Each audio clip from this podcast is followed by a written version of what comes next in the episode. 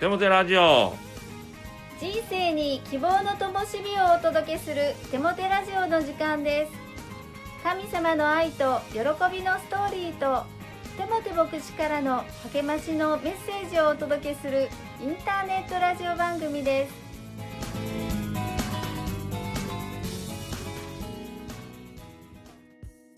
皆さんお元気ですね？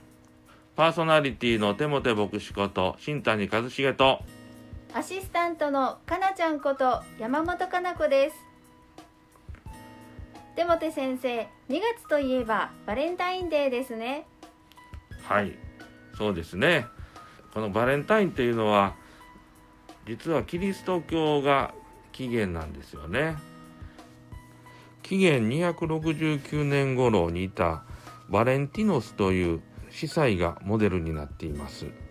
彼は人々に愛ということを強く強く述べ伝えたと言われています。そして時の皇帝が結婚を禁じたということで彼は強く反発し処刑されてしまったというんです。しかし彼の愛を説くその教えがですね人々の心に深く深く染み入ったようです。でそのことを記念してえー、バレンタインというのが生まれたと言われています。そうなんですね。だから愛の告白をする日というふうになったのですね。ありがとうございます。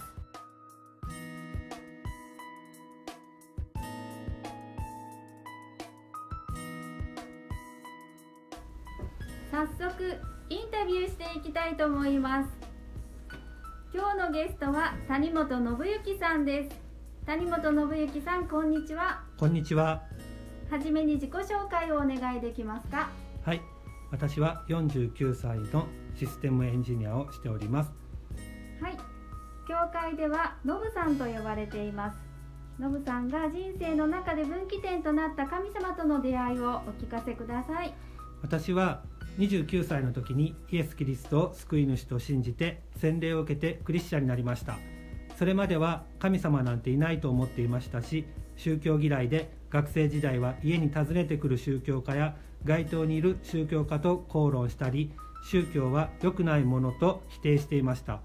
にもかかわらず初詣に行って1年の健康や幸福を願ったりご利益がありそうなものをありがたがったり楽を払うとか縁起がいいとか悪いとか熱心にではありませんがそれはあり得ることだと思っていまして促されるとやってみたりお守りなどを身につけたりしていました。また地蔵に会釈したりお寺や神社を参拝したり仏壇にお供え物したりそういうのを大切にすると自分が守られいいことが巡ってくると思っていました。それでも無神論者だと言い張っていました。宗教嫌いで疑い深く無神論者と言いつつ変に信心深い人矛盾してますが私はまさしくそんな人間でした。そんな私がある日教会に行くことになりました。理由は清くなりたくてとかじゃないんです。人生の暗闇の中にいる状態の時でした。学生や青年世代の頃はイージーにまあなんとかなるだろうとそこそこの人生を過ごせるだろうと思い過ごしていましたが年を重ねるうちに自分ではコントロールできないことが起こる。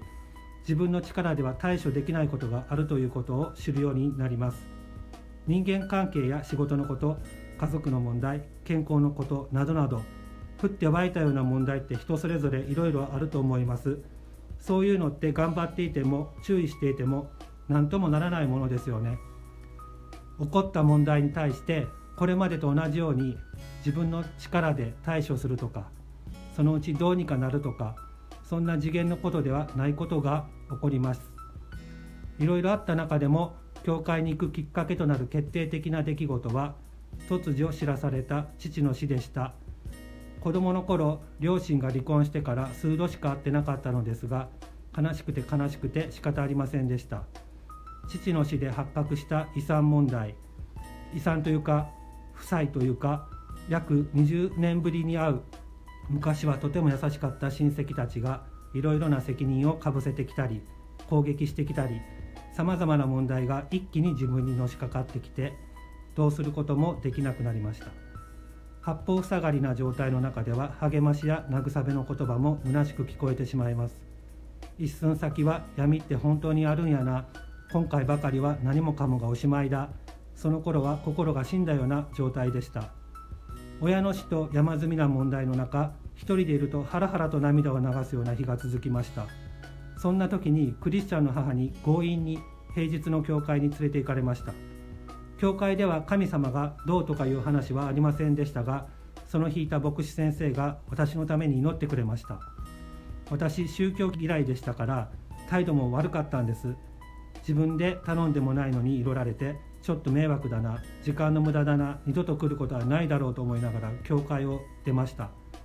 ところが教会からの帰り道体の奥底から温かいものが溢れ出るような感覚が自分の体の中で起こったんです。真冬の寒い時なのに腹の奥底から熱くなってくるんです。胸が熱くなってくるんです。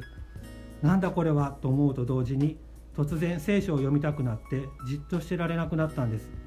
力なくハラハラと涙を流していたのにテンションも上がってきて力がみなぎってくるんです。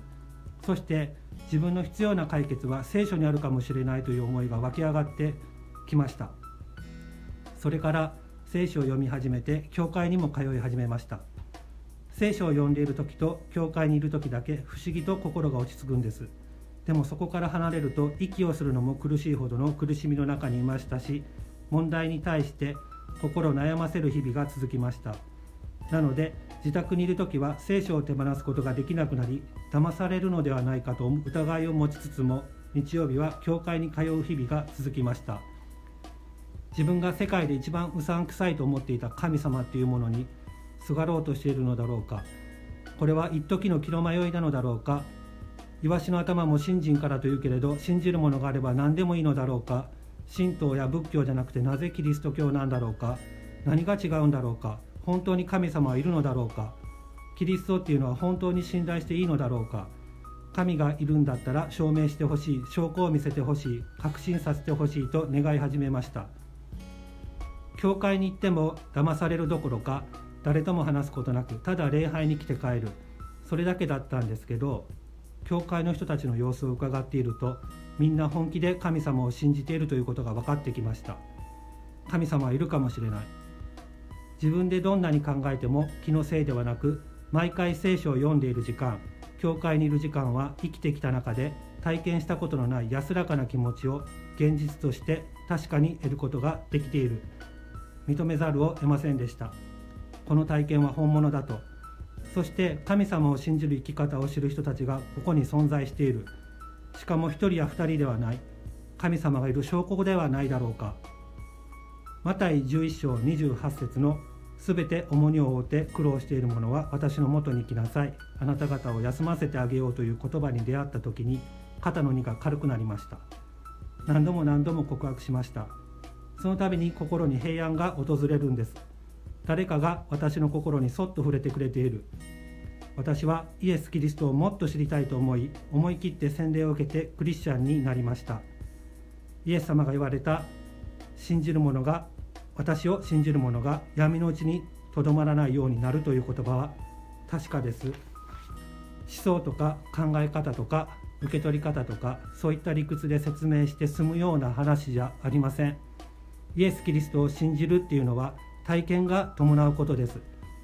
実際遺産問題は消えていないんですがもはや闇ではなくなりました。むしろその問題は数年後私が聖書を通して学んだことの発言から揉めに揉めていた親族関係が急激に良好になるきっかけを生むことになりました。教会は心の弱い人が行くところと思っていましたが実際は逆で自分の弱さを認めているけれど神の強さを知る心根の強い人たちの集まりです。また私の問題など及びもしない問題の中にいる人が教会の中にはたくさんいました。でも彼らは神様を信じる生き方を知っている人たちで闇の中にとどまっていないんです。囚われから癒され解放されて生きている。神様にある感動に生きている。これが現実です。ハレリアです。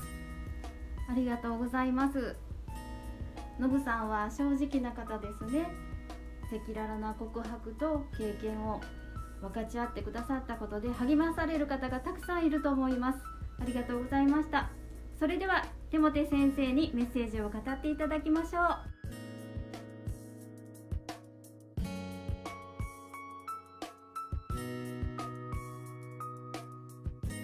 励ましのメッセージをお届けします。苦しみが与えられるのは、私たちが互いに助け合い、愛し合うためです。私たちを不幸にするためではなく、むしろ幸せにするためなのです。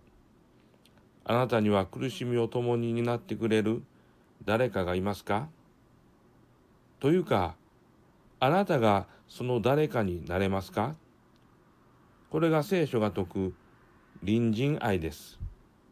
苦しみを共に担う誰かを探すのではなく、自分から隣人の苦しみを共に担い、そこに愛を創造していくこと、これが隣人愛です。でも、そこまでできる人、そこまでしてくれる人っているでしょうか？なかなかいないですよね。でも、イエス・キリストはそのことをしてくださるお方です。誰に対しても、キリストは私たちの苦しみを共に担い、そこに愛を創造してくださるお方なのです。神の子キリストは私たちと同じ人となられて人生のさまざまな苦しみを経験してくださいました。ですから私たちの苦しみに共感しキリストと私たちの間に苦しみでつながる愛の絆というものが芽生えてくるのです。この愛の絆によって私たちは苦しみの中にあっても不思議な平安と喜びを味わうことができます。もちろん苦しみをも乗り越えられるようになるのです。そうです。人生に苦しみが与えられるのは、キリストとの間に愛の絆が生み出されるためなのです。このように苦しみを通してキリストと愛の絆で結ばれた人たちが集まっているところ、それが教会です。ですから、教会において苦しみという接着剤で結ばれた三つの愛を体験することができます。キリスト、自分、仲間という三つの愛の絆です。この三つの愛の絆を通して幸せが創造されていきます。苦しみはできるだけ避けたいものです。でも避けられない苦しみがありますよね。その避けられない苦しみは私たちをキリストに深く結びつけていく真実な愛に目覚めさせていくきっかけとなるのです。さらには、隣人愛を体験させてくださる素晴らしい恵みの時ともなるのです。そして、その舞台を提供するのが教会です。聖書の言葉、神はいかなる困難の中にいる時でも私たちを慰めてくださり、また私たち自身も神に慰めていただくその慰めをもってあらゆる困難の中にある人々を慰めることができるようにしてくださるのである。2コリント1章4節お祈りします。神よ、苦しみが来た時に引きこもるのではなく、神と仲間たちとの愛の絆を深める機会として用いることができるように助けてください。イエス・キリストの皆によって祈ります。アーメン。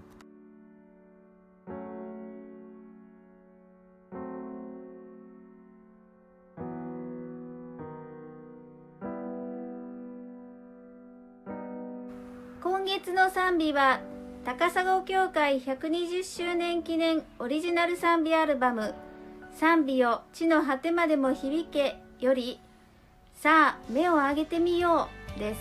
どうぞ。